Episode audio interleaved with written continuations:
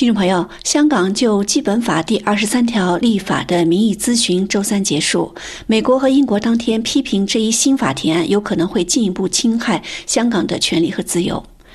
香港特区当局今年一月份提交针对《基本法》第二十三条立法新的维护国家安全条例，就罪行提出涵盖叛国、叛乱、间谍等五大类危害国家安全的行为，以弥补在二零二零年实施的国安法的漏洞。为期一个月的公众咨询已于周三结束。香港律政司司长林定国表示，还没有听到对新文本的反对意见。特首李家超当天说，绝大部分收到的。意见都支持政府尽快完成二十三条立法，保安局会进行分析和总结，以早日完成相关立法。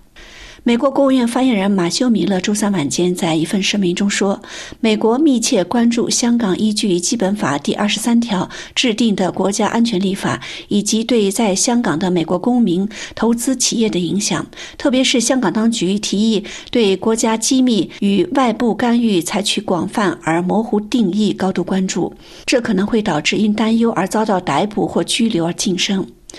米勒表示，美方也担忧香港当局将在境外执行二十三条，在跨国镇压行动中恐吓和限制美国公民与居民的言论自由。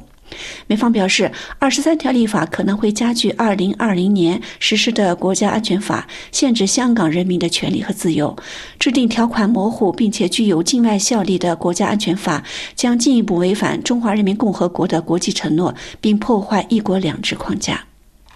英国则强烈敦促香港重新考虑新的国安立法。英国外交大臣卡贝伦周三说，新法提案不符合国际人权标准，并将对香港市民行使权利和自由产生负面的影响。他敦促香港当局重新考虑其建议，并与市民进行有意义的协商。他补充说，中英联合声明保证香港在一国两制模式下享有五十年的某些自由和自治。作为该声明的共同签署国，伦敦有责任确保这些权利和自由得到维护。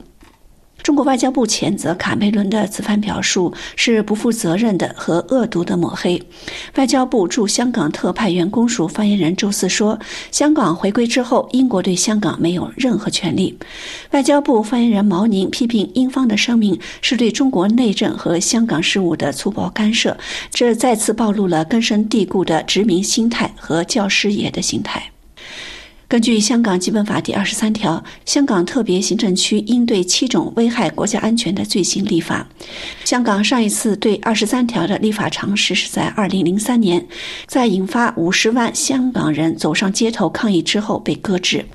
为应对二零一九年香港大规模的民主抗议，北京二零二零年在香港实施了国家安全法，纳入了分裂国家、颠覆恐怖主义和勾结外部势力四种罪行。路透社报道指，二十三条新的立法正值国际社会广泛批评中国对自由及意见的镇压加剧，而香港试图改变其形象及经济状况之际，在二零二零年香港实施国安法之后，已有一百七十四人和五家公司被依照该法受到指控。一些律师和活动人士说，新的立法会将表达自由等基本的人权形式化。总部设在英国的香港观察等五十个民间社会团体在一份联名公开信中说，许多建议的条款含糊，将民众和平享有的人权，包括结社、集会、表达及新闻的自由形式化。但香港当局表示，新法是必要的，因为外部势力和本地恐怖主义构成的威胁仍然存在，而国家安全是一个国家生存和发展的基本先决条件。当局还表示，第二十三条将对联合国的公民权利和政治权利国际公约给予充分审慎的考虑。